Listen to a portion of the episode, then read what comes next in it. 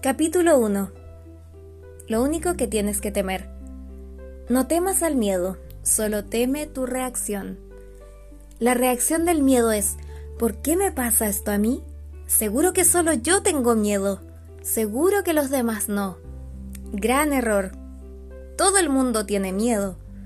Todo el mundo siente presión e inseguridad. Es una reacción normal. Todos tienen miedo. El miedo es común. Es una reacción heredada de hace miles de años. Pero si aceptas que sentir miedo es normal, frenarás en seco al miedo. Y de paso a sus secuaces, el estrés y el pánico. Mira el miedo a la cara. Deja que entre y recorra tu cuerpo. Dile que puede venir más veces. Ríete de él. Que venga cuando quiera. Lo único que tiene que preocuparte es tu reacción, no el miedo en sí.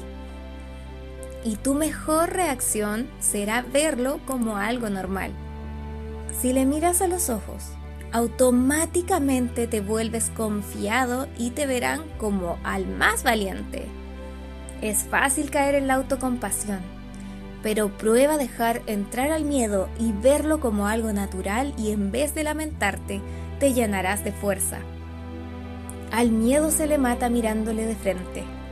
Entonces frenas al estrés, la ansiedad, las depresiones y la paranoia.